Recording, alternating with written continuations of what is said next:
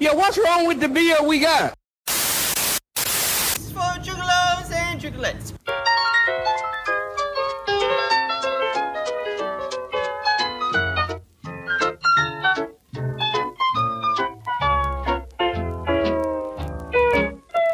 You are now listening to the best, best friends podcast in the world.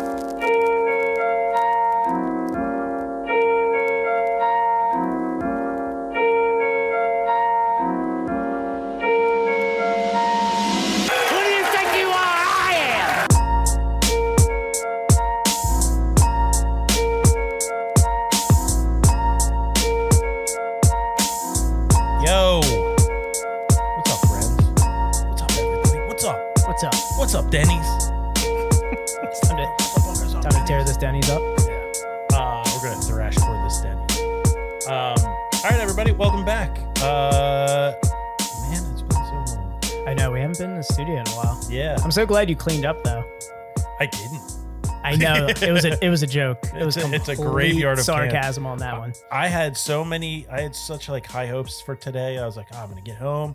I'm gonna take all these pictures of the cans. Uh, I'm gonna, you know, I'm gonna get the the studio prepped, and then I got home at like 6:30, and I was like, man, I have so much to do. I'm not doing a single shower. thing. Yeah, I was like, I have to shower and all this jazz. Well, I'm glad it looks and smells like a college dormitory in here. Well, I mean, as it should.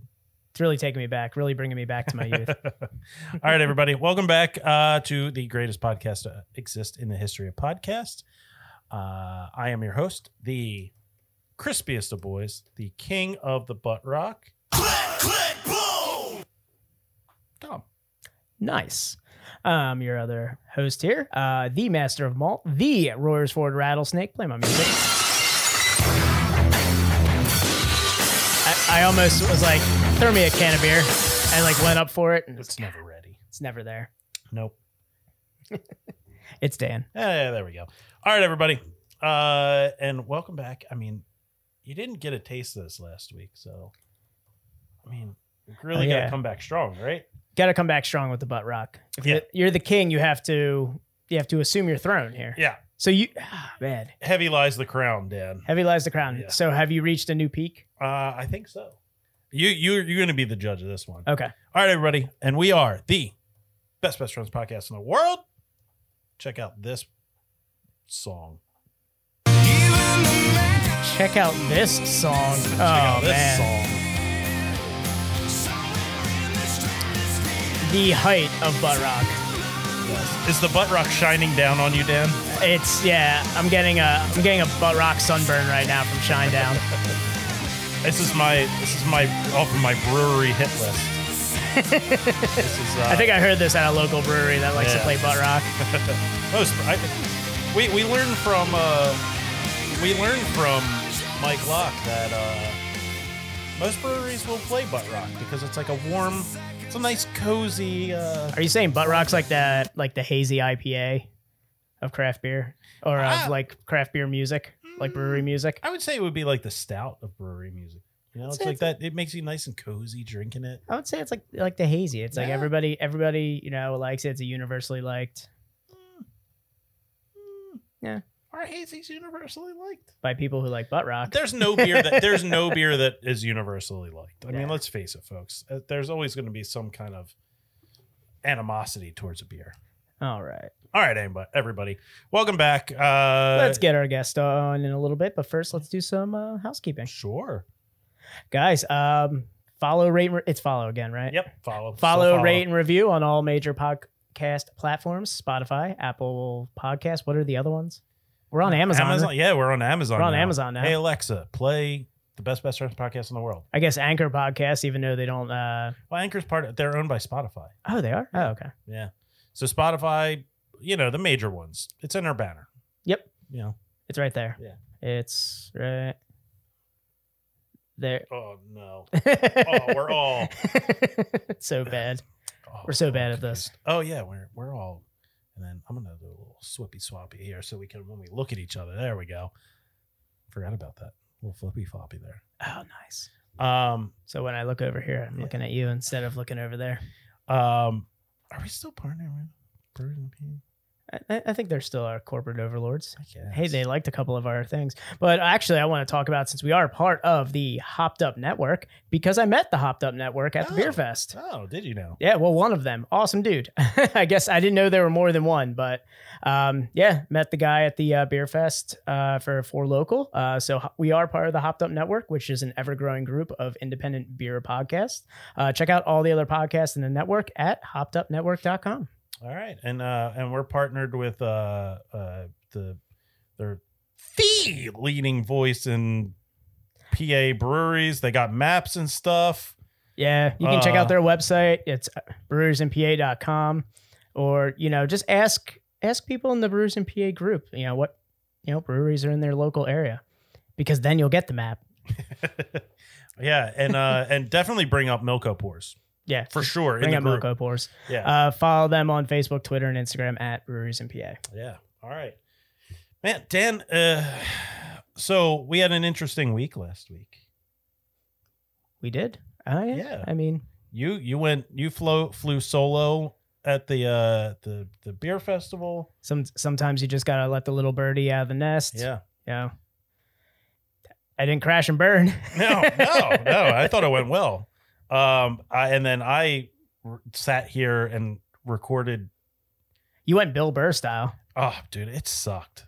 Oh, It was at, at the end. I was just like, I was like, this is my punishment.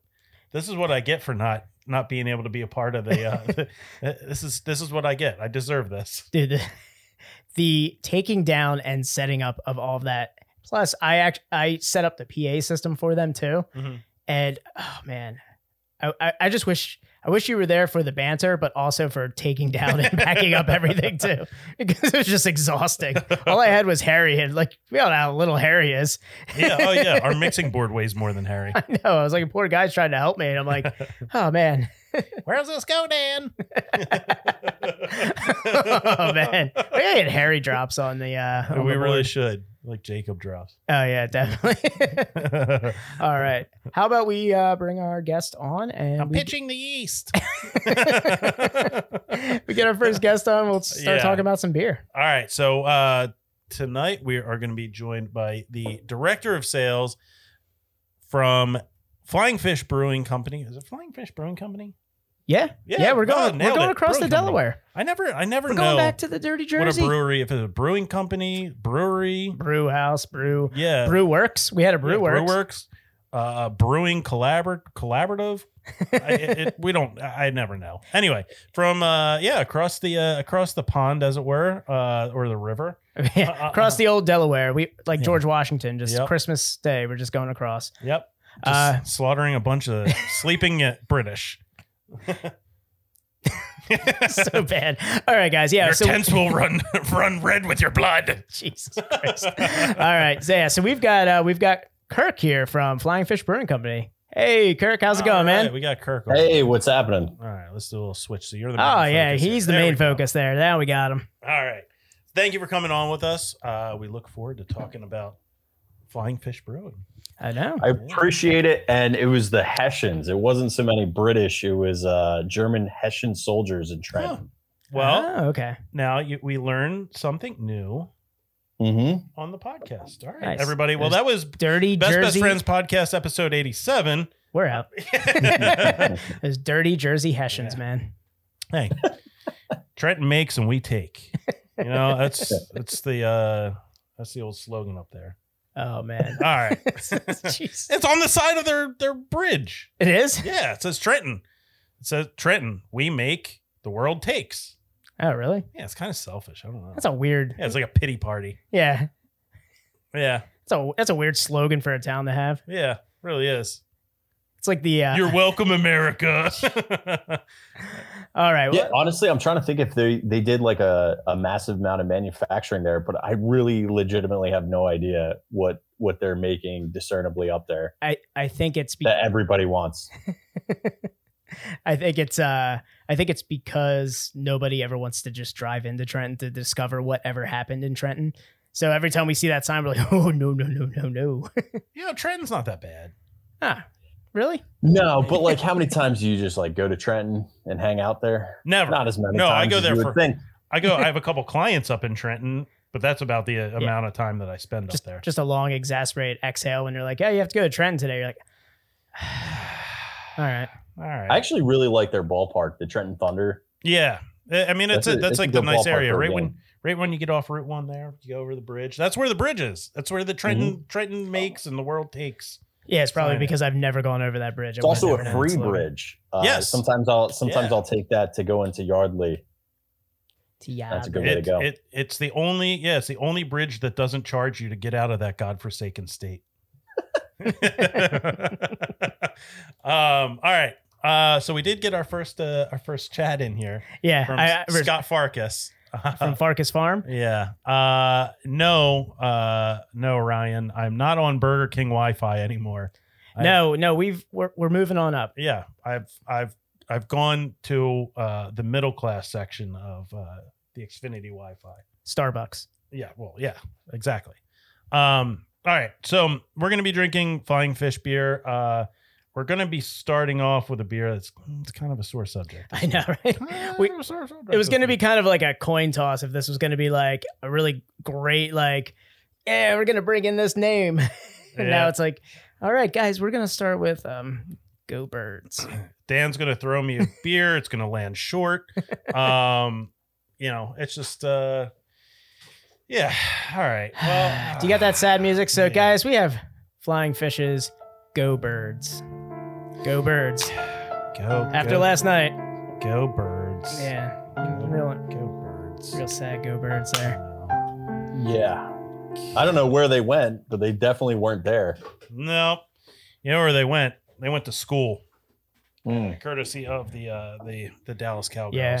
we'll uh we'll crack this and we'll get into uh Yeah, let's drink our sorrows away. drink our sorrows away so um We're gonna be drinking. We're gonna Go be drinking the Go Birds. So, uh, guys, uh, this is a hazy, juicy pale ale. Evokes hints of citrus and mango. Perfect for the professional ornith. I love the uh, description of this because there had to be some dancing around the Go Birds here. Perfect for the professional ornithologist or casual birder alike. Keep your eyes Hmm. to the skies and raise a can to our favorite birds. It's Well, awesome. Yeah. Let- So I can give you backstory to a lot of that too, but it- let's crack this yes, thing, right? Absolutely. Isn't that the yep. Yep, and we'll get into that. Six percent alcohol by volume. Uh, one, Mhm. two, three. There we go. Thanks for playing along, Kirk. I want to be a part of the uh the best best friends. It might be best best best friends by the end of this. You know what, Tom? You know what we haven't done in a while? What have we not done? Decided if our guests are best best friends of the podcast. Have we not? I don't think so. Or we've had so many returning people that we just don't do it Oh, anymore. yeah. You know what? that's a, a you know, I think that's a big. So look at. Kirk. He's already trying to win us over here. All right, All right, guys. Sláinte. Cheers. All right, let's get into this. So Dan, you did some research.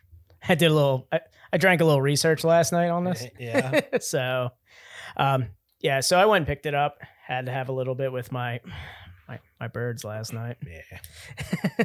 um. All right. So give us a give us a little bit of the uh the backstory here with the uh so for this uh beer for bird watchers. Yeah, so I'll get So first up, we wanted to make something that was light, drinkable, obviously something that you would enjoy while watching birds. And uh, hazy pale seemed right up that alley. Uh, so that's that's where we came up with a slightly lower ABV at six percent. Uh, the hop on there, to me, that's more dominant flavor wise, is the lemon drop. Like I do get a lot of lemon and lemon peel and citrusy notes, but it's not it's not tart or anything. It just has that citrusy vibe and that's there's no fruit in the beer. It's all denoted from the hops. Uh, but the fun part is, so I, I'm not really original, but I I was the first person to name a beer "Go Birds," like literally just grabbing something that's colloquially or in this area everybody says, but is not. First of all, it's not trademarked, and second of all, it's tacitly, loosely implied. I it's not that Dallas Sucks was a bad name or a bad beer, but it was in conjunction with Jose Pistolas, which I think a lot of people were confused as to why there was the cow skull on it on that label. But Jose Pistolas is a restaurant and it's a Mexican restaurant. And uh, so that was like the origin of these like loose Eagles beers, and that was a Weyerbacher brand. And I was like, nobody's done a Go Birds. This is insane. So we actually had a different label. This is actually a new label, the one that you guys have right now in the can, but there was a previous one that had more of the colors of the team. But even before that, there was another one that we put it on social, and within 20 minutes, we had a cease and desist from the NFL. So, uh, but they were only they only had problems with the look of the eagle that was on there. So uh, we made a switch and used our our logo instead for the first two years, and then we revamped it Yep. and uh, and updated the flavor profile. But we got banged really quick on the name, uh, but we still were able to retain the name. It's just uh, so so that's not even like the OG OG one. Uh, I don't I don't think I can share on here, but if you type in, let me just see if I go onto Google and type in "Go Birds Flying Fish." Yeah, this It's was the one I. original label. my the, first time so having the it. original label shows up if you go on a Google search. It's the third image. Okay, yeah, Go I can share it up then. Um. So, yeah, I, I, the, I guess the NFL just has somebody like sitting there hitting like F five, just like, come on, come on. Something comes up. It's like Well, Eagles. I and- think- oh, uh, C I and D. think what happens is anytime something new comes out that's interesting, that's involving a brand, somebody sees it, somebody shares it, and then that whisper down the lane happens very quickly with social. Uh, we're not like a huge account, or you know, we don't have millions of followers where we would just have somebody looking at us all the time. But somebody shared it to their social, and then boom, boom, boom, boom, boom, and just kind of went down the line. But uh, it's probably because our eagle head was very similar to. Uh, Oh yeah, look at this. Yeah. So we were. Uh, yeah. Yeah. yeah, we got hit pretty Yeah. pretty quick on that. That'll so. uh that'll get you a quick That- that'll get you a nice C and D. yeah, that's it. Mhm. Yeah. So then after this, you went to the one that we shared before, which was you guys putting kind of the flying fish logo into the uh into it versus having the eagle. Yeah, we want we wanted to just make the brand so that it was we showed that we actually made it with our name so that we could um, have as a as an actual brand and a product before anybody else. Uh, and then it's funny after ours came out, there was a billion spinoffs. Uh, one of my favorite ones is uh, Bird Watcher from Double Nickel. I don't know if you saw that one, but that one that one made me laugh because I just was like Bird Watcher, like that's where we're at. But For the professional ornithologist. yeah, yeah, yeah. Well, originally, so get this. I was I was going real crazy to try to make this thing legal. Uh, I was trying to pair up with the Wissahickon Creek Foundation, and you go, "What's the Wissahickon Creek Foundation?" Well, they're the, basically the guys who maintain all of the trails in that that park. But a lot of people don't know that that's one of the largest watersheds in the area, and it also just happens to be uh, the largest stopover spot for migratory birds in the Northeast. So I was trying to do a charitable donation with the brand, with the Wissahickon Creek Foundation, and do like a trail cleanup and all that kind of thing yeah. because they're legit. It could be for birds, and uh, I, I I'm not trying to bash them, but they had a ridiculous price tag on just to use their name, and I was like, I was trying to just give you guys free cash, yeah, you're doing But- charity. but you're trying to like charge me and then get free cash. Now it's funny, like that one, no problem, right? They didn't No get a cease and desist for that? No. They have almost every single shade of green that the Eagles ever wore. Yeah, it's I mean, like if a you- if whole you- if you- green palette. I was gonna say if you throw uh, Kelly Green on there, that's just that's the that's the '90s Eagles logo. Yeah. yeah. Hmm. How about that? Well, I guess you guys just have more eyes on you. Maybe, maybe not. I don't know. It's I just think it got shared to a point, but there's there's so many brands that uh you know, I guess it's like one of the stickler things is everybody does parodies. And sometimes like these parodies are just straight up rips of the intellectual proc- property. And everyone gets so excited because you see your favorite cereal brand on a beer label and you're like, oh my gosh, this beer is going to taste exactly like the cereal. Now, mind you, General Mills or Kellogg's or whoever spent all this time curating all these great emotions and passions behind their brands And then a brewery just scoops their brand and label, slaps it on theirs, tweaks it slightly, calls it a funny, quirky hop pun name with the cereal, and it doesn't even taste like the cereal. So like I don't know. That's that There- bums me out too much. It- it's it's funny that you say that because I had somebody send me. I don't know if they sent it directly to me or if it was to our our uh, Instagram, but it was like uh, the Kit Kat label, and Mm. some brewery did like a Kit Kat beer, and they it was literally just they just changed the word Kit Kat to whatever the name of the beer was, and they're like, dude, they're not even trying anymore. I know. Like it, it's just it's just like that. And there's I mean, there's definitely I know there's a brewery in New Jersey uh whose logo might be a bull uh that did uh a a, a cereal uh based Yeah. uh, They've done like fruity pebbles. yeah uh, and it's like and, stuff it's like just that. like not even trying it's they're just ripping the it's legit fruity pebbles. It's like the same font too. Mhm. Well, you know what, dude, honestly, I'm okay with uh, taking inspiration from things and utilizing it. Here's where my gripe comes in when the beer doesn't taste like what it's promoting. And that's like an overarching problem I have with the beer industry in general is that like if you're going to say something tastes like something, it has to be like get there a little bit. Like We- get 50% there. Not like 5% because you put a spice in or a whatever in, you know, like we I put, had- we put 500 tons of fruity pebbles in the mash but little did we know fruity pebbles don't really emit any flavor so you know Well, here's you your know, pink the- beer the problem with fruity pebbles is all the flavor is coming uh, probably dominantly from natural flavoring so it's using extract fruits anyway and the base cereal is like a puffed rice so rice adds nothing but crispness to beer it doesn't really add like a body or a texture or even really like a flavor to it it just like kind of pumps up abv a little bit with not a lot of flavor You added get some off flavors too, like sulfur and stuff like that from like from rice too. So it's like that's something. It's got to be tricky to use that.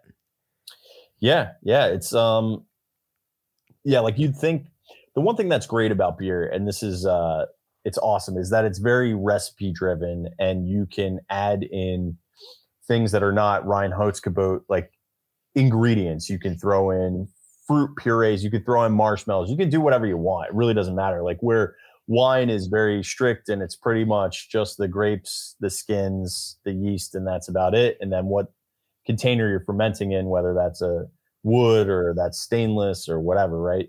Um, beer has that just like amazing ability to be able to add what any kind of like unique flavors. And that's why I just get like so bummed out when something is supposed to taste like a uh, little Debbie's oatmeal cream pie, and then you eat it and it tastes like a winter warmer, and you're like, bro, that's not even close to what those taste like. I I would eat a sleeve of those, like that whole box, that dollar ninety nine down the gullet in one spin. That does not taste like that. I guess it's nice with beer. You can be like, "Oh, you guys like fried ice cream? Well, here's here it is in the stout." Yeah, yeah. Well, we um we did that with our fried ice cream. You know, that's the the I think that was yeah, that was Tom's way. That's what I was getting. yeah yeah yeah. He was uh So we that beer started out as a uh, we were at a pool party for at one of our brewers' houses, and uh, they make this great Russian Imperial Stout, ten point three percent. It's awesome. It's won medals at GABF, I think. Don't quote me on that, but I, I think it's award winning somewhere. Maybe it's not GABF, and uh, they were really stoked to make it again and I had just come on board. This was in 2018, and they were really stoked. And they're like, "We're going to make this great Russian Imperial Stout for the wintertime." And I was like, "Well, it's not going to sell." And like the brewers were really confused by that. I said, "It's just not marketable. Like nobody wants to drink Russian Imperial Stouts. Like the the day of Old Rasputin being the most amazing beer in the world has really come to pass. Like people want flavors, and I know it's not No. like great Not this time.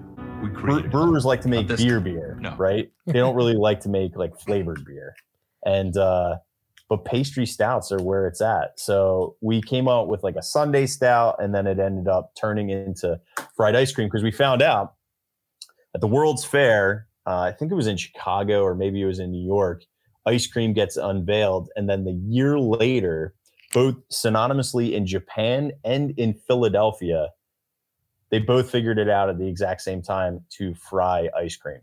No Hmm. joke. Go Philly. Just We're gonna Yep. fry it. So, like ice cream gets made, and the following year, the Japanese and Philadelphians decide to Philadelphia, how can we make it worse for cream. you? yeah, Philadelphia. Yeah. Yo, you made something. How can we make it fat? Yeah. Yep. Which was just like kind of a happy uh, accident to be able to make that. Um, and we were putting ice cream into the stout, which is really complicated when it comes to the TTB. Uh, because there's a list of approved ingredients, and then there is a everything else is you have to get individual approval. So the more unique the ingredient, the more challenging it is to get the beer legitimately approved. Oh wow.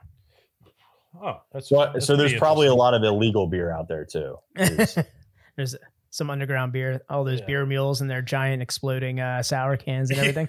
Well, Uh, I'm, I'm pretty sure when you start adding in a lot of things with a ton of additives and chemicals, it gets really wonky. You know? yeah, yeah. I think there's a brewery around us that does that. Uh, um, well, I guess going back to ingredients here, if we want to go over kind of like Go Birds here, um, you guys have a really nice website to go to anybody watching this. Check out flyingfish.com. You guys kind of list everything that goes into your beers and everything here. So we're looking at the malts here for this. You've got like a, a Pilsner wheat, looks like oat malt and flaked oats there. So there is a really nice, pleasant, like softer mouthfeel with this being a hazy pale and everything uh, because of the addition of the malts there. Um, you did mention lemon drop being like this really citrus, uh, like you know, heavy like hop addition to. I, I would say any beer. Uh, if lemon drop's being used, it it stays out there a lot, and it's good to have other hops in there to kind of tame that down too, because you know, like you said, it doesn't get overly like tart or anything. When you start adding some other like ones like Citra, you start getting a little bit more like of a like a bitter citrus with that one. Yeah. I mean, I, I totally agree with you. That's, uh, and you know, like most hops too, you don't want to be dependent and rely on your flavor profile to be just one thing because if there's ever a crop shortage or whatever, this is kind of like back end recipe creation. You always want to have the access and ability to utilize and substitute hops when it comes in there. But lemon drop is definitely the more dominant flavor in there. And then it gets pumped and balanced by uh, Huell Melon and uh, Citra. The one thing to note on here with malt, and this is not common with most breweries, is that Flying Fish does not use two row or six row as our base malts.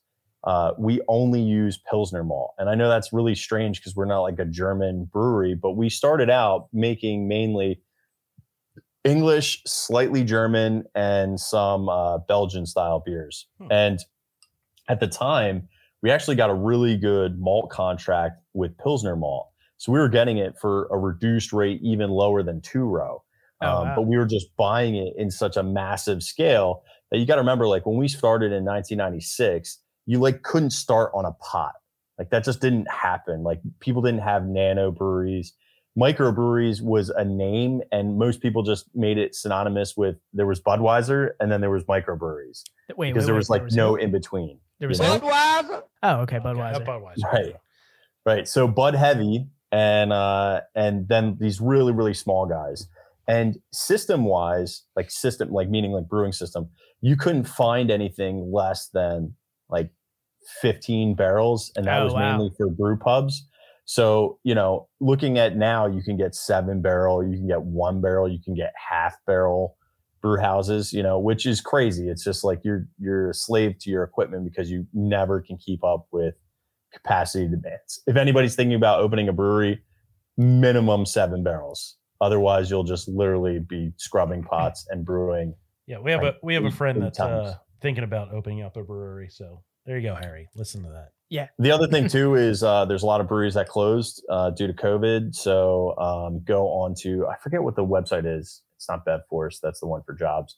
There's another one on there. It's like basically the Craigslist for breweries and brewers, and they all list equipment on there. It's a great place to find cheap and expensive equipment. You'll have to travel or get it shipped, but uh, it's way cheaper than buying it new. And all that stuff is really kind of backdated because of manufacturing both in China and abroad has been really challenging with stainless. So It's like Burlington Keg Factory. yeah. Uh. Uh. All right, so let's uh let's talk about this uh this beer a little bit. Let's go back before to it. you know, Yeah, since we we've been uh, crushing it. yeah, it's really nice. uh, good head retention on it. Um, There it is. it's got yeah, it's got solid uh solid lacing. There uh, it is. Good mouthfeel. Oh yeah, just hitting hitting all Tom's Mhm. notes right there. Good mouthfeel. It's got a nice little little bit of a crisp bite to it. Um, I agree. the The uh, lemon drop is definitely dominant. It works well with the uh, with the citra, and kind of evened out with the the Huell Melon. Huell Melon. Um, easy drinker. Um, I mean, it's technically, I guess, technically a hazy. Um, it's got definitely got a good color to it. Um, not that haze really matters in, in the grand scheme of things, but uh, It does. It does because it? the perception is reality. So like the look of a beer is as important as the taste. But at, I'd at also this at this that- point, yes. At this point, yes. But I would say yeah, like clear beers too. Like when a Overall- pilsner looks clear, crystal Right. clear. People are uh, the haze in in a hazy IPA doesn't add anything more than visual. It dep it depends on how you produce the haze. Yeah. So like if, it- if it's for example, if, for you, example, if you're I- throwing lactose and shit in there, yes, the haze is gonna. You know, that's that yeah so lactose right there there's there's plenty of those milk sugar ipas and you have that sweetness that residual sweetness which allows you to add more hops in if you want uh, i think it's a waste of money but you could if you really wanted to go that way you could use london fog which uh, doesn't attenuate as well which means that it leaves more yeast in suspension that's another way you can go uh, you can not crash your beer or not filter your beer don't run it through a centrifuge um, when you do those kind of things, if you have any residual sugars, you better have a very, very low final gravity. Otherwise, you can get exploding cans, which we've all known, seen, dealt with, heard of, all that kind of stuff. And then um, the to me, there's ones that there's places that have like a very signature style and texture. Uh, like somebody like an other half, they no joke use and Dancing Gnome out in Pittsburgh. They both use oat milk like straight up oat milk in their recipes and that's what lends to a stabilized taste but also has like kind of like a protein mouthfeel flavor to it oh okay. like a softness Yeah, I I can definitely after having some other half kind of think about that. And I've had well, like one dancing gnome in the past that yeah they do have like almost like a signature mouthfeel to their beers that you don't really get anywhere else. right and and tired hands they actually use flour in their beer so um which is kind of interesting that they would use i forget what kind of flour i remember at one point uh jean had mentioned something on some website where people had captured it and recreated recipes from it but yeah they straight up put flour in their beer Hmm. so yeah there's many different ways to make a haze boy Well, uh, my point is something like Go Birds. If you ran that through the centrifuge and put this out as a clear beer, not really going to be too much of a flavor difference. No, and honestly, uh, flying fish, we're getting better at it. But the way our system is made, it's a German BrauKon system. Hmm. It's made to make. All right, that's not. I was gonna say it's made to make good beer. It's made to make shelf stable, positive beer that is more Germanic in the style, right? So like, unless you're using yeast, particularly like a Hefeweizen yeast or something like that, where it leaves in suspension, it really has to happen for us post fermentation, right? It really doesn't happen.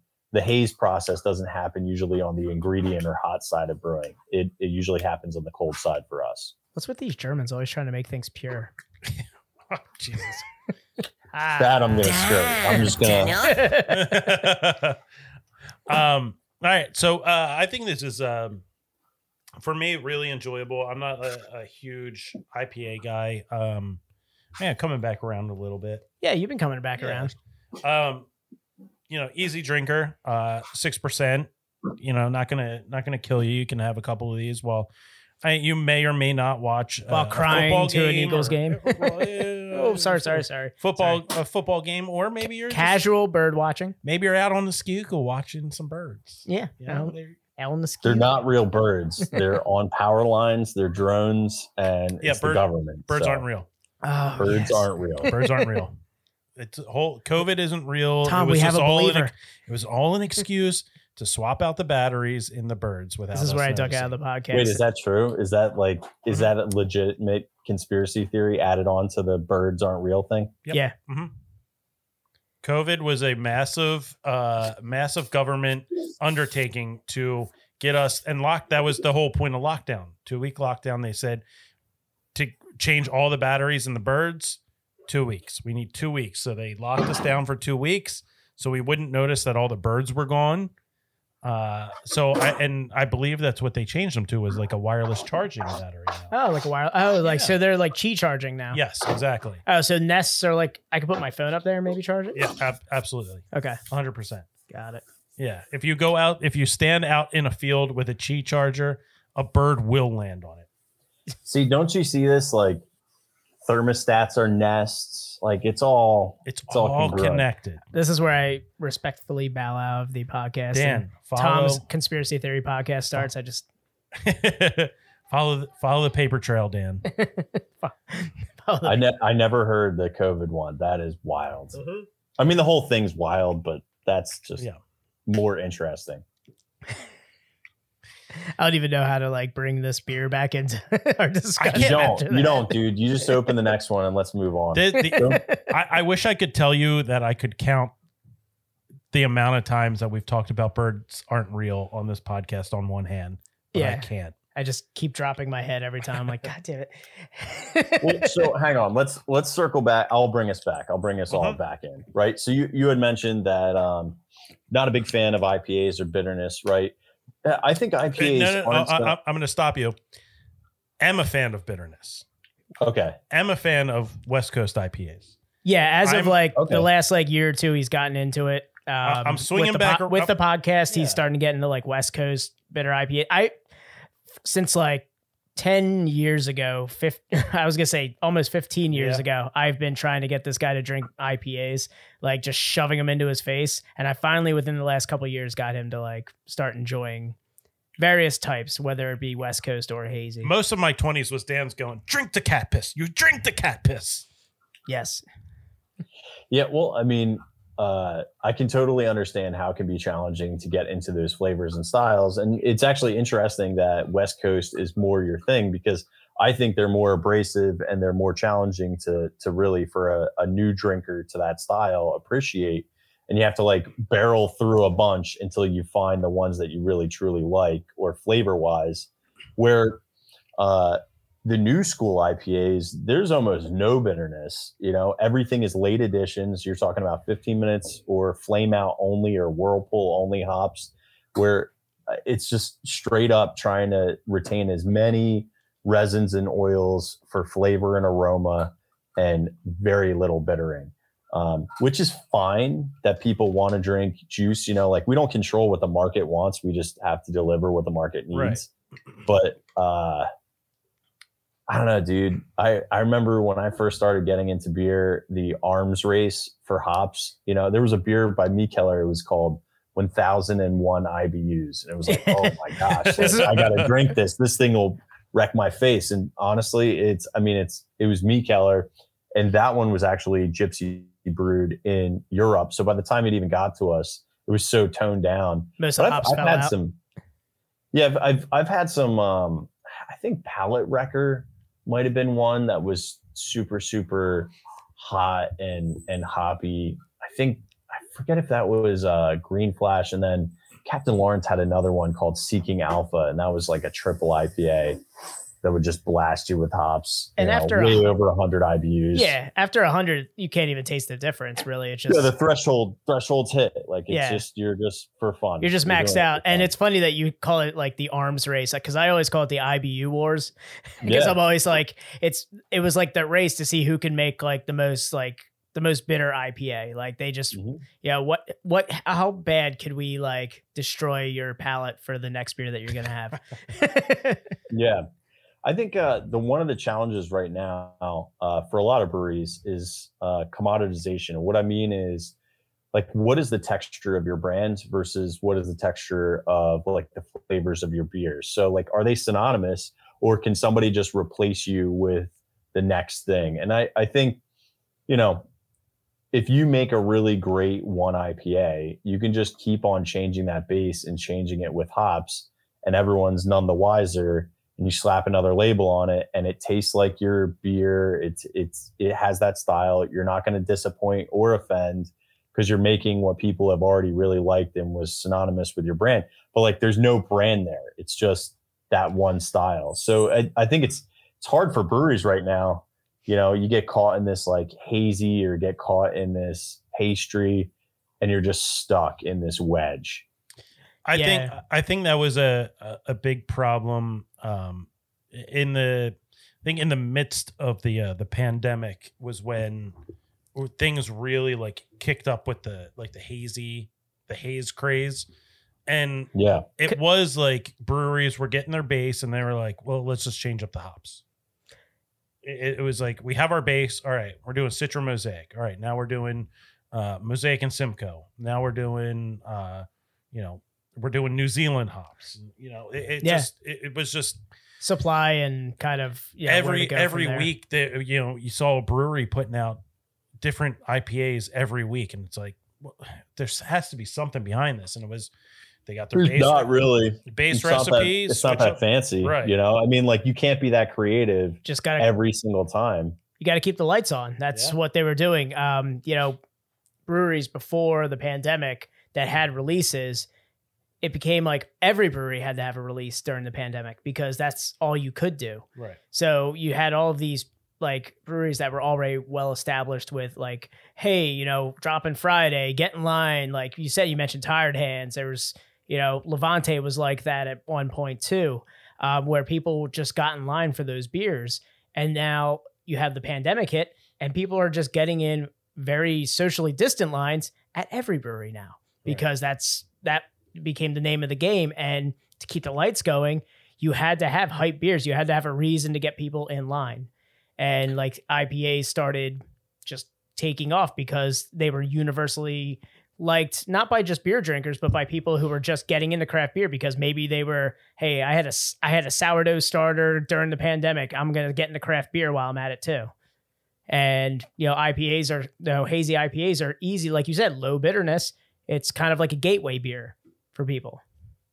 Yeah, I think they're they're much more approachable now. And yeah, the pandemic changed a lot. I mean, people had to change their business models completely. If you were a draft only brand uh, that was doing weekly releases, and now you have to somehow manage either a installing a canning line, b setting up a mobile.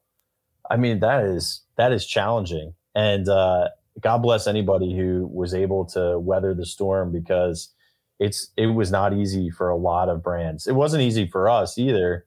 Um, but a lot of positive changes that were forced upon us that we should have probably done inwardly as a brewery were forced to do and uh, and upgrade, which is great. I think honestly, innovation out of tough times always is a positive thing. Yeah. All right you want to get into this second t- you i saw you lean away and it didn't do anything dan I know I tried to. I'm so sorry. Did you get that? yep oh no i'm i'm living in it right now Yeah, I had some Mexican food. I'm really sorry.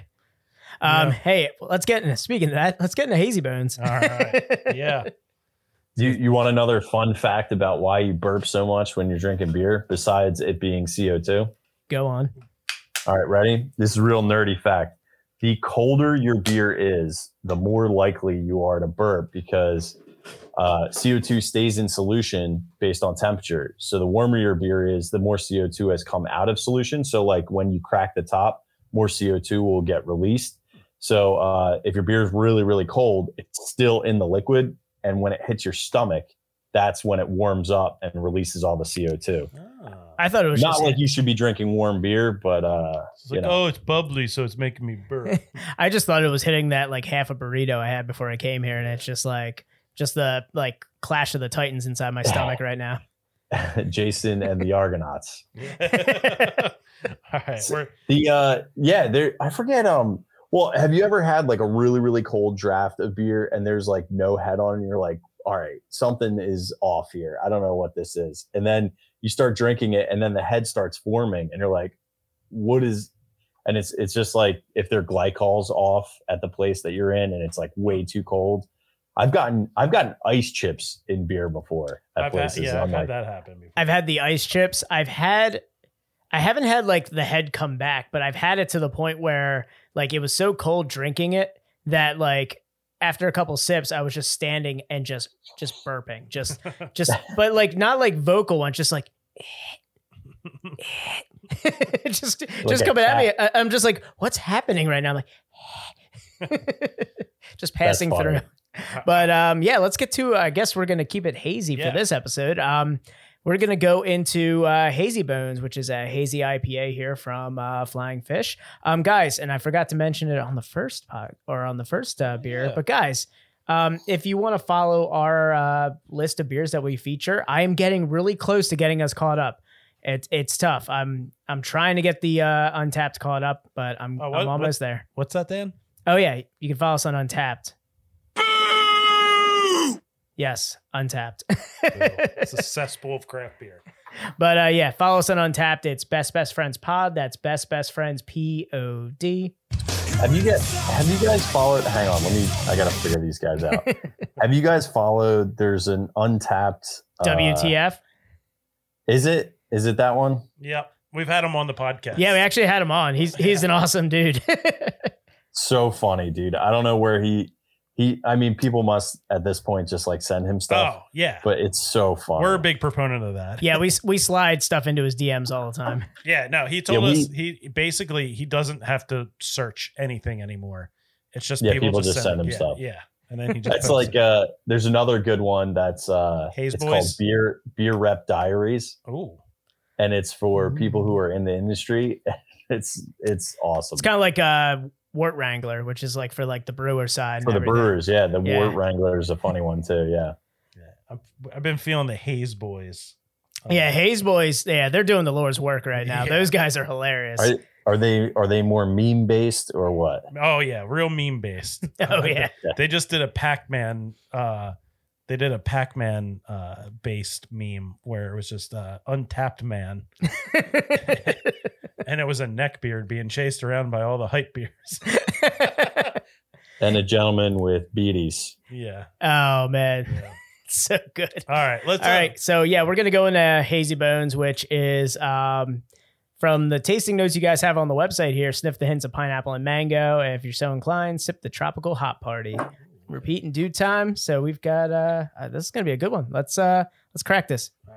Three, two, one. All right. So this beer features the uh, the buddy cop uh, drama that we always talk about, which is Citra Mosaic, the Riggs and Murtaugh of hazy IPAs. I mean, it's the one you always want to see. Yeah. It's the Matthew McConaughey and Sarah Jessica Parker of. Uh, the failure to launch. yeah. Jeez. All right. Dan. Cheers, man. Cheers, buddy. Cheers. You've been drinking hazy bones the whole time while we've been here. I have been. I ha- I've been cheating. Uh, Hmm.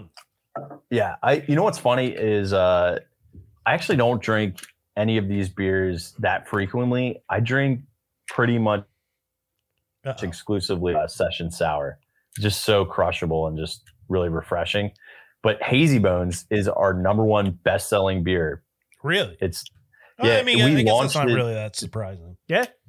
Well, I mean, everybody who thinks about flying fish, they think about like, dude, you've been at, around forever. You guys don't really innovate as much, and like we're trying to to break out of that that mold. And we we weren't even in cans, uh, full lineup until 2018. So when I started there is when we bought a canning line, um, and installed it. Was like that week we were installing the canning line is when I started. It was crazy, and uh, so for us, obviously making something that was hazy is important. Uh, we were relatively at the forefront of writing hazy in the name of the beer, which is so silly, but synonymous, as we said, of success and what people are looking for, thinking of. It's a great price point, and uh, it's just really approachable IPA. And it just, I mean, sugar skulls are people love them, and it's really sharp marketing on the uh, on the shelf. So Hazy Bones just smoked it. It was actually the best selling new beer of 2020 uh, in all of Dirty Jers. So take that the as what dirty it is. jers. There you go. I saw um actually my first time seeing hazy bones was at the Philadelphia Zoo. They have it available as Mhm. uh, one of the can options when you go to the little cantina. Uh, my wife, Yeah, had it was when we it was there. hard to break in there. I actually had to uh, get into the Adventure Aquarium first, which is in uh, New Jersey, uh, over in Camden. It's the only thing And you should go to in Camden. they have, folks. they have a they have a partnership with Aramark because it's all roads. Aramark run, and that's how we got into uh to what do you Okay. call it? Into the zoo. What were you saying, dude? You were ripping on Camden. You don't like yeah, no, stay on stay on two roads. You stay you get off you get off you you go over you go over to Ben Franklin and uh is it Ben Franklin or the Walt Whitman? It's right there. It's uh Ben Franklin. Ben there. Franklin. All right. So you go to Ben Franklin right out right when you get through the the Your Delco showing right yeah, there. right when you get through the toll booth, you ba- you bear right, you make a right on Martin Luther King, you go right all the way down, you make a left, and then you're at the you're at the aquarium. Those are the only two roads you ever need to Y- stay on. You know what? I had a, I had a lot of fun at Campbell's when I was a kid. Is that still there? Campbell's Stadium? yeah, it's Johnson? still there. Yeah. Yeah. But it's it's it's all in that waterfront area. Yeah. If you get out of that waterfront area, no bueno. I went to a McDonald's out there one time. It was it was okay. I actually walked through a drive-through after like a like a concert. It was like a, you know they always had the concerts down there at what what bank owns that place Tweeter right now? Center. It's Is always it, will always Yeah, it's Always still will forever be the Tweeter for Tweeter. Yeah, it's always gonna be Tweeter for me. But I'm like, what bank owns it now? Like, what is it? Is, is, it it Wis- Susquehanna Bank? Is it Susquehanna or Wisfis Center or something? I don't know. I don't I, know. I have no idea what it is, but I remember leaving a concert one time. There was a McDonald's, and I just kind of walked through the drive-through. I was like, "Can I have a quarter pounder?" And I just kept walking. I get up there. She's like, "Oh, you're not in a car." I'm like, "No." it was like before cameras. Well, The uh I'll tell you a quick story. My very first uh route sales job, I worked at a beer distributor. They were called Kramer Beverage. Uh, coincidentally, they sell a lot of beer in South Jersey. It's almost like 70% of all beer sold goes through Kramer Beverage. They've got all the big guys. They got uh, Miller Lite, they've got Coors Light, they've got Yuengling, Sam Adams, Corona, Budweiser. everybody. They don't have Budweiser. Uh, but my route for two and a half days was in Camden, and the rule was get out of the Martin Luther King area of Camden by like noon, and you were totally fine, no problem. I think that's pretty much any city. yeah, true, true. But if you went to the other side, which I forget what they called that that area, but um, it was like the more Hispanic section. It was very friendly, very nice. I felt perfectly safe there on Friday. I'd have to deliver beer sometimes, like Corona or Modelo, late on a Friday, and I never ever had problems there. It it got like a really bad rap. Uh, not like Camden is the safest place, but it definitely got better when they added the new um, policing in there as well. But it, I, I never felt. There was two times where I felt unsafe, where a guy pulled a gun, but it wasn't on me, and so it was like whatever. You just get used to that stuff. You're just the beer guy. Like, who's gonna like want to mess with the beer guy? It's like, hey guys. Well, that that's so. Uh, I was Mr. Kramer. Uh, anytime I was down there, and if I had out of code beer, and somebody was like mulling around the car, you just throw some out of code beer at them. They were happy, you know. uh, that's pretty awesome. Um, but yeah, uh, for like flying fish, like I, I don't know. I just I always I, I don't even remember when you say like um that what 2018 you said you guys got a canning line. Yeah, Like I don't Yep. know. I, I I feel like before that, like I just always remember someone having flying fish at like a like a summer barbecue or like a I used like to get pool hop. I or used to get something. hopfish at restaurants all the time. Like Mhm. if that was on the menu, I would get hop fish IPA. I just lot. always I always remember like XPA being like XPA, yeah. Or So like XPA. XPA, Hopfish, and Farmhouse were probably the most dominant brands that you would see out in the world. Some people have an affinity for like Exit Four, which was an American triple, but yeah, I mean tho- those brands. Uh, the only one that still exists is Hopfish. Yep. and that's changed a decent amount. But like if you think about it, Hopfish is a more English style IPA. It's really approachable, but it's like more akin to like a Sierra ish. You know, it's it's not exactly like an American IPA almost. yeah, but like old school American Yeah. IPA, like a sixty minute IPA. you Yeah, know? like you the, don't uh, think of- The BJCP style, like American IPA. right, right. It's it's just t- total uh, old school, focused on balance kind of vibe. Yep. Yeah, I, I mean, for your your guys' brand, I think I feel like you guys are, uh, you're cooler beer. You know, like I always see flying fish in coolers at like a party. You know, it's not like a you guys aren't like a beer share kind of. I mean, you get you can get into No, we that don't. with with like we're not whales. I mean, fried ice cream might Yeah, get to that realm. You know, we we got a little bit. That's like as close to Mad Elf as we get, and Mad Elf's not like a bottle share thing, but not anymore. you know, Not anymore. That used to be the big bottle share Yeah. item kind of thing. And then, you know, that kind of fell off. But yeah, I mean, you guys kind of hinted at the marketing here when you guys started getting the cans of like like a 12 ounce hazy for um like breweries like you guys and we've had Sly Fox and Victory on over here in Pennsylvania is having these like super crushable 12 ounce IPA like hazy IPAs that have like the word kind of haze or hazy in the name because people are trying to get into that market because you know trying to make it more approachable for you know the casual craft beer drinker as Yeah. well as the craft beer nerd exactly. Yep. And that and that's what Hazy Bones is is just light, easy drinking, um, hazy beer. You know, it's it's not anything like groundbreaking. It's right what people would expect if they saw the moniker hazy on a brand.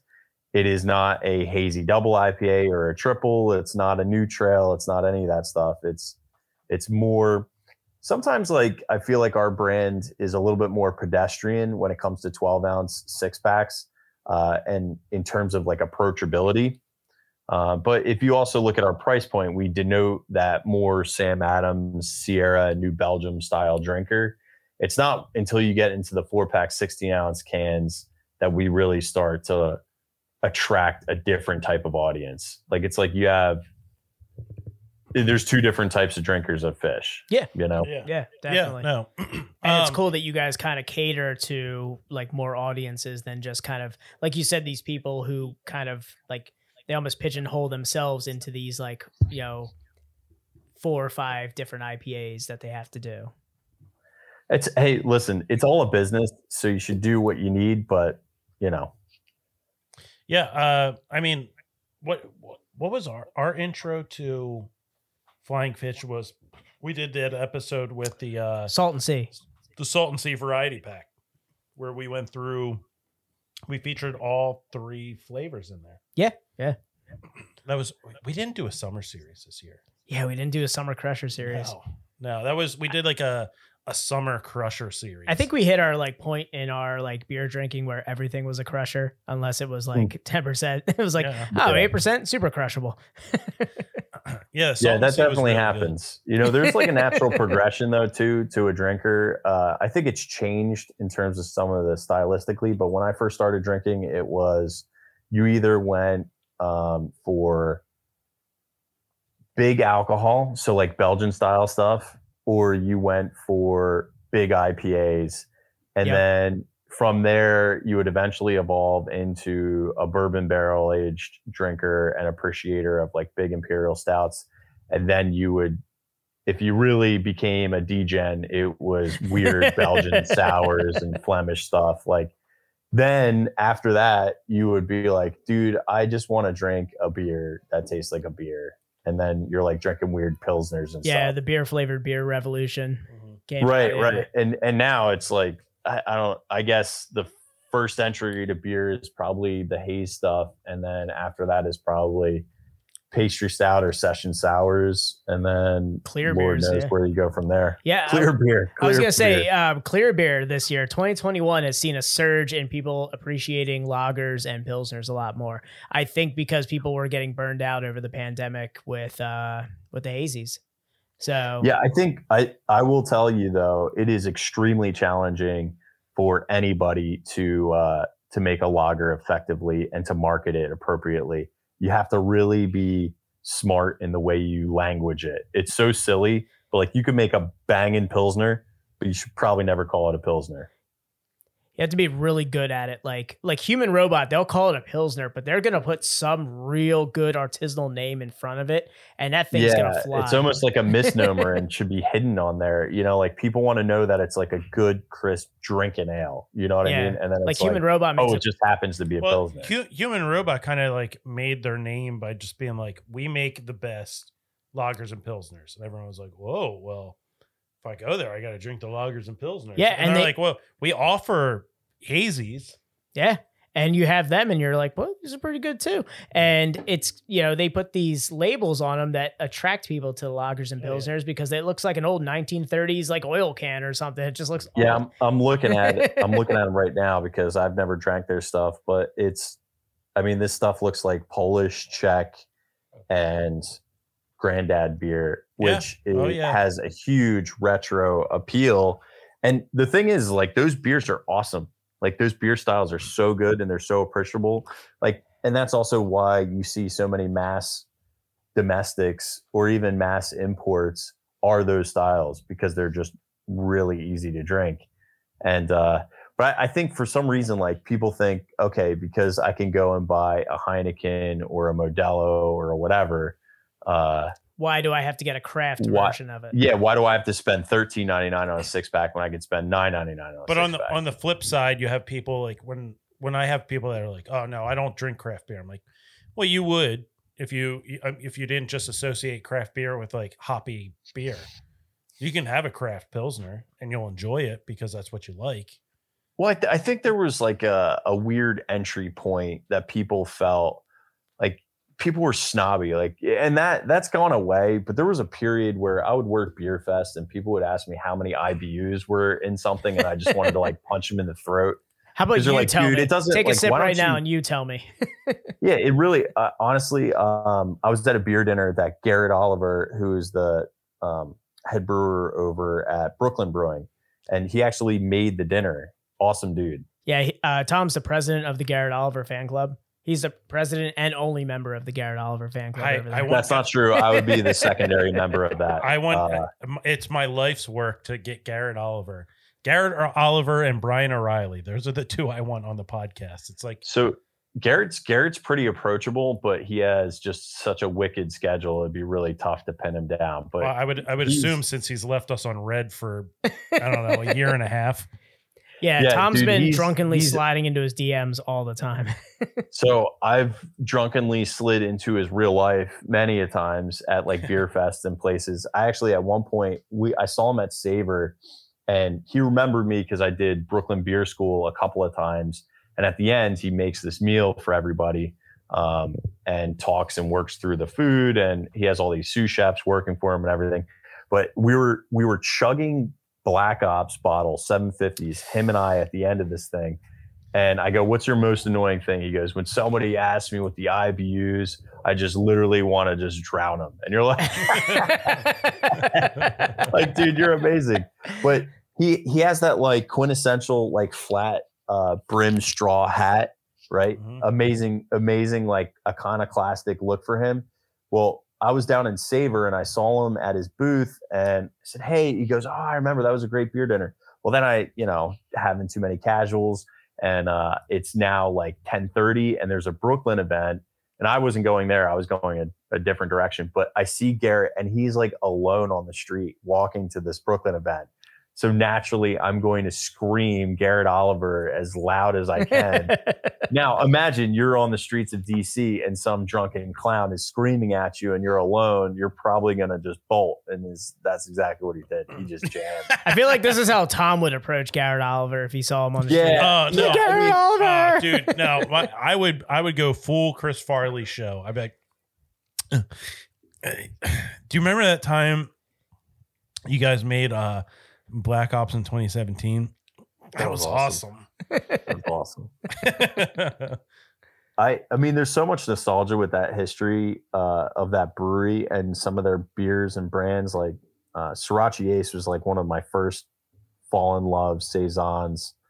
I just love the Brewmaster's Table as a book. I mean, it's just yeah, he's awesome. That's. I mean, I, we have I, I, you can't see it on. you can see it on my screen though. Yeah, yeah, Yeah, I see the there. tin type. right, yeah, right there. We got it right there. Um, actually, my first beer tour was actually with Tom. We went Yeah. to Brooklyn uh, Brewery a long time ago, Yeah, uh, many moons. So, um, God, actually, it was my only until like a few like like a year or two ago. I went to like Yuengling with like a fam with my family. That was like the last. That's a cool brewery too because they have the the lagering caves downstairs. The That's caves like are fun, so cool. Yeah, it's awesome to just walk around in there. I think. Yeah, because like a brewery for the most part is a bunch of stainless and some drains. It's pretty boring, Yeah. and they're all the same. You know, it's not Yeah, really for- that. Felt like an old timey coal miner down there. I was just like, oh, this That is is, awesome. it's just a very different experience. And, yeah, um, for for people who haven't done brewery tours, if for the most part, if you've done one, you've done them all. Yeah, it's so true. Yeah, uh, Brooklyn's is very uh I would say it's a, very different too. Like they they tell a nice Yeah. story and the one thing that always stuck out to me was like um at the end of it the guy talking about how they had some help from some local businesses Yeah. some uh some interested investors who in their beer and then they point to like their security that's all wearing like Adidas tracksuits, white t-shirts and gold chains and I'm just like, "Hey, what's up? Interested investors?" What's that yeah, well, have it's, on? it's really they have such a unique history uh, to how they got started, why they got started, because yeah, it's just really unique. They're they're a very unique brand. I mean, they, One they- of the cool. Go ahead. No, No, go no, ahead. no, go ahead. Go ahead. I was gonna say one of the coolest things I ever got to see there was I got to meet Monster, and if you don't know who Monster is, Monster was uh, a cat, and uh, he was the very first brewery cat at Brooklyn, and they called him Monster because the first day that he wandered in, he killed like eight or nine mice. So they were like, "Dude, this cat is a monster." It just like destroyed, like literally ripped apart all these mice and like just like laid them. Uh-oh. yeah, I think your internet was cutting out Oh no! because mine mine just cut Yep, out too. no, my internet went down. Fuck. All right, internet's down. Hold on, folks. We're back. All right, we're back recording. Everything's good. Nothing ever happened. It's we poked the bear. I told Dan we poked the bear. We talked about. I about. saw I saw the passing thunderstorm and I went, yeah, I bet Tom's internet goes out. Yeah. Because there's like a s- like a light breeze. Like I check I check before I come here to see if like the miles per hour are going to increase in a, like a light breeze because your internet just goes out if a stick falls on it. well, What are you, Elon Musk, and you have like Skynet or whatever? yeah, yeah. All my all my shit comes from satellites. It just yeah, it's Was crazy. it really? It's a satellite cluster up in the uh the the stratosphere. I can't and, wear him my and, keys him and Grimes here. are getting divorced, and and the, the all the internet is just all kind of screwed up. I can't wear my keys in here because if it's too much metal, it takes out the internet. I, so- I'm, Yeah. I'm I'm I literally like I like when they said that uh she's his SpaceX. yeah, SpaceX's. Yeah, I saw that. Oh man. Um yeah, uh man, I was telling Dan this is like the second time that's gone out since I updated. I updated my internet st- strictly for this because we kept getting cut out and it, it hasn't happened until now. it was a talk that had to happen. Out. yeah. yeah. Yeah. yeah. It was it was What, bound uh, to- who do bound to strike us down. Something? uh internet. Uh internet. Yeah, we, We I have- have, I have internet. I have internet. Internet. yeah. What are you? What are you on Prodigy? What are you on CompuServe? What do you got over there? Service What electric. What do I have? Inter- internet? I have internet. Xfinity. I'm Ron Burgundy. That's what I meant to say. Yeah, that was great. I have internet. I have. Good, Who's your- who's your internet apparently- provider? Apparently, you don't have internet. uh, yeah, sparsely. Uh, sparsely. yeah. Um, but yeah, back to our back to our uh, our love letter to Garrett Oliver. Um, it- it's such iconic beers, you know. Uh, like you said, Sorachi Ace, uh, Brooklyn Lager was was just such like a like it, that was like a mainstay in Dan and I's fridge when we were living together. Yeah, that and the uh the bottle of Black Ops that just sat in the back, and we didn't touch for.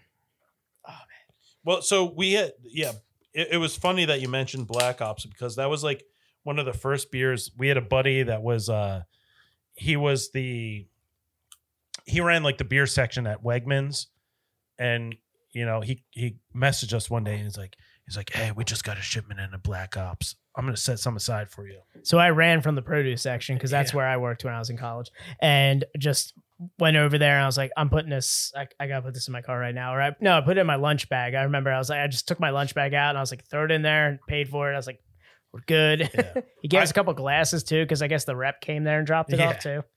I, and so I think I've told the story on the podcast before. We've told the story Yeah. a thousand times, but hey, if you're a first time listener, I uh so I got uh Black Ops, right? And I I put it I was living with my parents at the time. Put it in my in the fridge, put it in the back. I was like it's going to sit there for at least a year. Um, put it in the fridge. I this is the best story. subsequently moved to Brooklyn. It- it- uh, the irony is palpable in this story. Uh, I moved to Brooklyn. Um, I came home for uh, Christmas. for no, yeah, for Christmas and New Year's. Yep. And we were gonna have a New Year's party, and I was like, "What better time to bust out this beer that's just been aging?" So I go in my parents' fridge, and I'm looking, and I'm like, "Hey, you know, uh, do you guys remember seeing a beer in here?" And my dad was like, "Yeah, there was one in the back," and I was like, "Where is it?" And he's like, "Oh, I drank it. It was all right." And I was like, "What? Why?" what what year was this? This had to be like 2010, 20 it had to be 2011 2012 2011, 2012. Yeah. so got that uh then we went on the the brewery tour uh when i was living up there and i told that story to the the guy who was giving the the tour and he was like yeah i don't i don't know what you're talking about we don't talk about black ops we don't tell when it's going out how much is going out whatever Yeah. it that that beer doesn't exist. Um, and then just happened we were at our local we were at Bistro and Bridge in Phoenixville, yeah. And we are like sitting at the bar, and we look behind in the in the fridge, and we are like, "Is that Black Ops?" And they just had this this bar in I don't know if you're familiar with Phoenixville at all, but Mhm. It's a it's a bigger bar now, but back in the day, it was kind of a hole in the wall. So like a hole in the wall bar with like a little craft beer like fridge in the back, and it was just sitting that there. nobody drank out of. Like how much is it? I don't know how much how much you want to pay for it. Yeah, there was a fridge, and they just had a line of Black Ops bottles, and I was like, "Can I have two? And he was like, yeah. "Uh, "40 bucks." I was like, "Yes, please." And we drank one immediately. Yeah, and, and then, then we, we aged one for a year. It was something like a year. We we we went out like uh our last day in our apartment when we were we were cleaning out, yeah, I think it, it had to be like it was twelve months on the like around twelve months on the dot. something like that. But yeah, uh, I mean Brooklyn's so like uh they're so influential and I would say yeah, one of the most beer. influential uh, craft breweries in our history of Yeah, craft beer. yeah. Um, but I bet a lot of people on the East Coast would say that as well. Yeah. Yo, Garrett Oliver, come on the podcast and talk to us. Yo, Kirk, get Garrett Oliver on our podcast. I can't. I scared him away in DC. He'll never come back to me. I know I yelled at him. He won't talk to me anymore.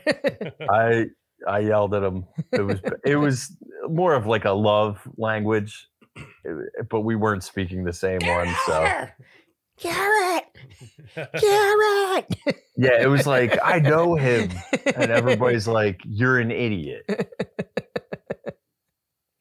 Oh, He's just a little straw hat, just picking up pace, walking. He just picks up Uh, speed. loo- he he looked so scared. I remember my boss at the time. He looked at me and he goes, "Stop scaring him." Stop scaring Garrett And I Oliver. go, "Dude, but I love him. It's not. Garrett, It's uh, head retention. That's yeah, that's he- where that's where Tom got head retention and lacing from was a uh, instructional video from Garrett Oliver. and I look at the bubbles on the head. Yeah, That and the bubbles. he's tremendous. Yeah. Tremendous. He got me drinking Saison Dupont, which is one of the greatest beers on the planet. Episode name. I just got one. I'll, I'll okay. send All it right, all right, all right. All right. Now I'm not guessing. um, all right. Uh, before we wrap up, um, what's so what's in store for uh for Flying Fish? Peanut butter fried ice cream is our next newest release. So we're gonna do a 50 barrel batch. So uh we did last year we scaled up fried ice cream because people just wanted it so much and we still sold out of it really, really quick. So we make about 200 barrels now. When it first started out, it was 50, then it went to a Sitting- 100. Now it's at 200 barrels. Uh Sitting in my beer But- fridge. yeah, to, to put it in perspective, uh, peanut butter fried ice cream stout that will be only around for uh, for a 50 barrel batch, which means that probably every area will get 30 to 150 cases. So it'll it'll be one of those annoying ones, but you know, it'll be good and exciting. I honestly to be- the end of the year, we don't really have like a crazy amount because we were going through a transition period with uh, a new president was getting onboarded. It actually is the guy who is running um, sales uh, over at Yards. So we have a new president. His name's Frank Rio, and we have a rotating IPA four pack series, 16 ounce cans coming next year. We're gonna have a double IPA six pack, 12 ounce coming out next year. Uh, and then a probably another 12 different releases of like new stuff and then some more core. So it's it's like flying fish has changed a lot in 2018 and 2019, but 2022 is going to be wild. It's Hmm. it's awesome. Keep making get to the hoppa. I I'm just gonna say I that can, right. can I can I show can I share pictures in here or no? I Yeah, think you can. you if- there should be a share option at the bottom. Yeah, I do have a I do have a share option on here. I'm just Yeah, gonna see if I can can. do And then you can do like windows if there's like a specific window you have open on your computer. I love that. Windows. I love that. Uh, Tom Rio worked or uh, Frank Rio worked with Tom Kehoe. yeah. The- the Hi, I'm Tom the- Kehoe, and this is Frank Rio. The Kehoe and It's Rio. true. Yeah. It's true. All right, let me pull this picture up. I'll give you guys the new uh, yards first facility look. that's just a, a city block. It's a city block. Yeah. yeah, lit- literally a city block. Yards screen Township. share window. Do you remember our trip to Yards, Dan? I do. I do. We had uh All right, am I? Oh, hang on. I gotta. there it is. There we go. Oh, look at that. Ooh. So that's going to be the label for the peanut butter one. So That's awesome. yeah, new, new, cool hotness. We took something that already was great and then trying to make it better. Gonna Uh, use that 2018 Galaxy to get that peanut butter flavor. Uh, I think it'll be. Uh, Everybody it'll be hated it. peanut butter. I, I I'm I'm so glad we have Kirk's email now because I'm uh, now I'm just going to be badgering you. Is it out? Is it out? Oh, Is it out? oh yeah, dude. I was, I was gonna Definitely, say, um, we have we have friends that live right next to you, to the brewery. yeah, we're just gonna. As soon as that pops out, I'm like, yo, go over and get some. yeah, we used to we used to do um like releases at the actual brewery for our limited ones, and you would sign up online and reserve a four pack. I feel like that should come back for something Ex- like this. exclusivity should come back now that like things are opening up. I think it, yeah, bring back the uh yeah, No, bring back the ticket, bring back the lines. I I disagree. I'm, I wholeheartedly disagree. there was there was Keep the no beer line nerds at and there was no ticket. It was like just basically you would reserve however many you wanted to buy, and then you could come in over that weekend and buy them whenever you want. Yeah, Oh, crash It's like crash a, the server. no line line. I'm buying this many so I can resell this many online. Crash the server. Kill Square site. Well, you know, Yeah. it's the I'll find I'll find out when this is released from Kirk because I have a I have a client that is right next to the brewery, and I will conveniently have a meeting that day. it'll, it'll probably be uh, the first or second week of November. Ooh. Oh, All right, nice. I, I'm setting up the meeting as we speak. There you go. Getting that Google Calendar. Mhm. Awesome. Uh, anything else going on with you guys? Uh, any any No. other big releases? No, I mean uh, honestly, it's uh, we're finishing up the end of the year, and uh, Looking forward to should be- 2022. should be it. Yeah, yeah. I mean, we're we're getting so close to. Um, I, I don't know, man. Like it's so in the beer world, everything is like six to twelve months ahead. So it's it's Yeah. hard for me to even like talk about because like I'm already thinking about 2023 and we haven't even started 2022. All right, let's uh let's wrap up. Uh, do you want to do a little bonus time? Uh, I'm good right now. Um, I think it's just finishing up the beer. I'll wrap up and do plugs, and then uh, we'll head out. Yeah, we could do that. Yeah. All right. Um, I've got I've got the uh, I got the brewery plugs all set up if we want to do that. Yeah, we could do that. Since we got oh brewery plugs, I like uh I really like StreamYard because I can share stuff like this. Guys, uh, thanks again for staying on the stream if you're still here. Um, if you can see the screen right now. Guys, follow on uh, Untappd here. It's uh, Flying Fish Brewing Company. Uh, check out their website. Um, wealth of information. It's really cool that you guys kind of list a lot of what's in all of your beers so people can kind of like check it out. But flyingfish.com is the website. And Uh, that beers link, if you if you just scroll over beers, Yeah. Uh, find us. That beer finder is connected to what we use in the beer world. It's called VIP, and it'll show uh, Oh, where man. somebody has bought within the last five days. That's like the definitely- MLS of uh, craft beer right there. that is correct. I I use that for uh Salton Sea. Mhm. Oh, nice. Yeah, when we did that. No, that was really helpful too because we Yeah. needed to get that for the Mhm. uh, for the episode. But yeah, flyingfish.com. Uh, guys, social media, Facebook um, and Instagram, is Flying Fish Brew. So we got at Flying Fish Brew. Instagram is at Flying Fish Brew. Go ahead and give them a follow. Check them out. Um, we had a lot of fun with their beers. We've always had a lot of fun with their beers Yeah. on this podcast. So um, again, Kirk, thanks a lot for uh, coming on the uh, podcast and everything. Uh, do we have anything else to plug? Uh, anything upcoming that we want to talk about? Um, I know we're just like switching gears out of Yeah. the, uh, I guess, quote, festival season and getting back into the fall now. Uh, I don't know, man. It's, Marzen and uh, Marzen yeah, it's and about to get it's, about to get multi guy. Yeah. Um. Yeah, I don't think I don't I don't think we have anything else going on. Uh, I mean, we're gonna have Tattered Flag on soon.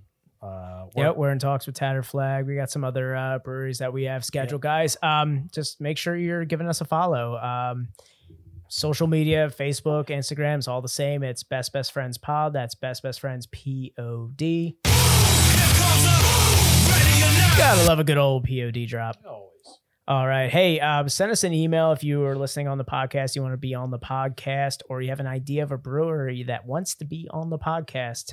Our Gmail is the same. It's best best friends pod at gmail.com. That's best best friends P O D.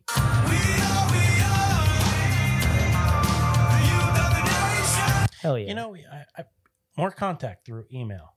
Yeah. Yeah. It, it, we, we're transitioning from uh, Instagram DMs, and now we're we're talking to breweries through via email. I know it's so professional. Everybody's like, yeah, yeah. yeah Finally, yeah, it's not like contact through email. I'm like, oh, oh uh, okay. Oh, it's great that we don't have people trying to build us a website from like India now Oh, yeah. or an email. So Nahanda. we noticed your website is not performing. What website? What website? we can build your SEO. I, what sure, sure, Our whatever. oh, you, you know what we did not talk about? Hey, I, I I wanted to look up and find out like, is there a Ghanan Ghanaian Ghanan rapper? Someone. Uh, we're huge in Ghana, apparently. yeah. I, are they Ghanaian? Is that what they say? their name? I'm, I'll look it up. But yeah, apparently We we, got- we have gotta a huge figure following in Ghana. At, at one point, we a couple weeks ago, we were number one, the number one podcast in the food section in Ghana. Uh, currently, we're number eight. We're number eight in, in the country of Ghana. Who'd you get knocked out by? I don't know. Give me, give me one of them. I'd love It- to It's know. Ghanaians. Yeah, Oh, I'd love to know. yeah. I, I Uh-uh. really apparently Yeah, we're it like was huge. actually uh, the number one is Gone with the Wind, and they are a uh, old school movie Well, see, review. I I would I would agree with you, but uh, that wouldn't be in the food section. We're in the food section. Oh, the food section. Yeah. Sorry, sorry. We're de- we're down Uh, in the art section. In the art section, we're in like the nineties. Um, oh my god, it's real. What is gone with the wind. Real. No, no, it's not. No. Uh, it, you know, it's crafting crafting with guano is uh, I think probably number one in the food section. It, it can be made into bowls. You can eat it as a fruit paste. Folks, these are all Ace Ventura, Pet Detective, When Nature Calls references. You saying guano? yeah, guano. Sorry, I was too I was too busy Guano. trying to figure out if Gone with the Wind was a real podcast because I was about to listen to it. all right. Anyway, Ghana. Gone in sixty seconds. oh God. All right, we don't I, we don't have another hour to. Ghana, if you're listening, this is gold right now. We're writing these for you. We're doing all the work for you. All right, um, Ghana, we love you. Keep supporting the podcast. Um, uh, Twitch. Uh, if you're not on live stream, Twitch, Facebook, YouTube. Um, All the links are in our bio on Instagram and Facebook. So yeah, hop on the Twitch. Uh, interact via chat. Um, follow us. Yeah, I mean, Scott Farkas is pretty much in the chat all the time. You can interact with him, uh, ask him how much lactose he's putting in his beers lately. Which, it, spoiler alert, it's a lot. It's like ninety percent lactose Yeah. facility. Most of most of what Warwick Farms does is oh I'm Yeah. sorry, Farkas Farms does. Farkas Farms, Dan. Farkas. I'm Farms. sorry, Farkas Farms does is lactose beers. So, Yeah. Um. Yeah. So hop on the hop on the the streams there. Uh, Twitch is twitch.tv slash best best friends podcast. Twitch.tv slash best best friends P O D.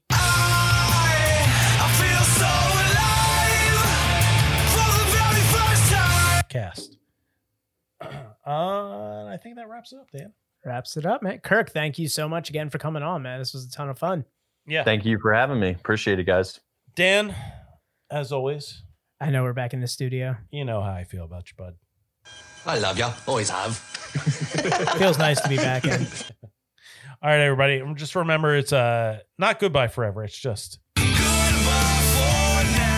Just one more POD drop. There's one that I skipped and I skipped it on purpose. Thank you. All right, everybody. Uh, always remember, keep it in the back of your your mind. Uh, Jeffrey Epstein didn't kill himself. Uh, that was the Clinton family. I repeat, Clinton family killed Jeffrey Epstein. Uh, all right, everybody. This is why we don't get the big breweries. Best bet, yeah, Garrett Oliver. Garrett This Oliver. is why Garrett Hoover won't talk to us. Yeah, he's friends with the Clinton family. Uh, Oh, stop making those rumors. all right, everybody. Best Best Friends podcast, episode eighty-seven. we out. See. Best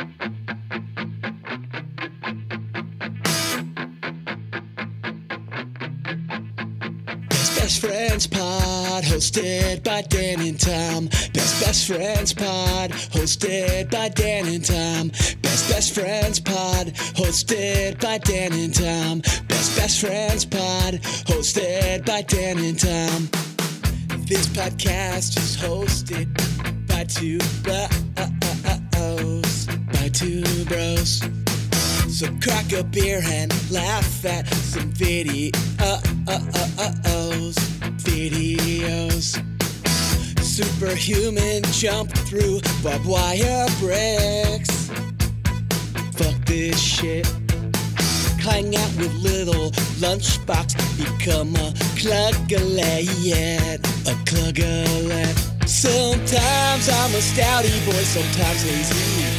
And this podcast is both, so it's up for me. Best Best Friends Pod, by Dan and Tom. Cindy Crawford's a fan, how could you go wrong? So many pods up there, weren't the ones for me.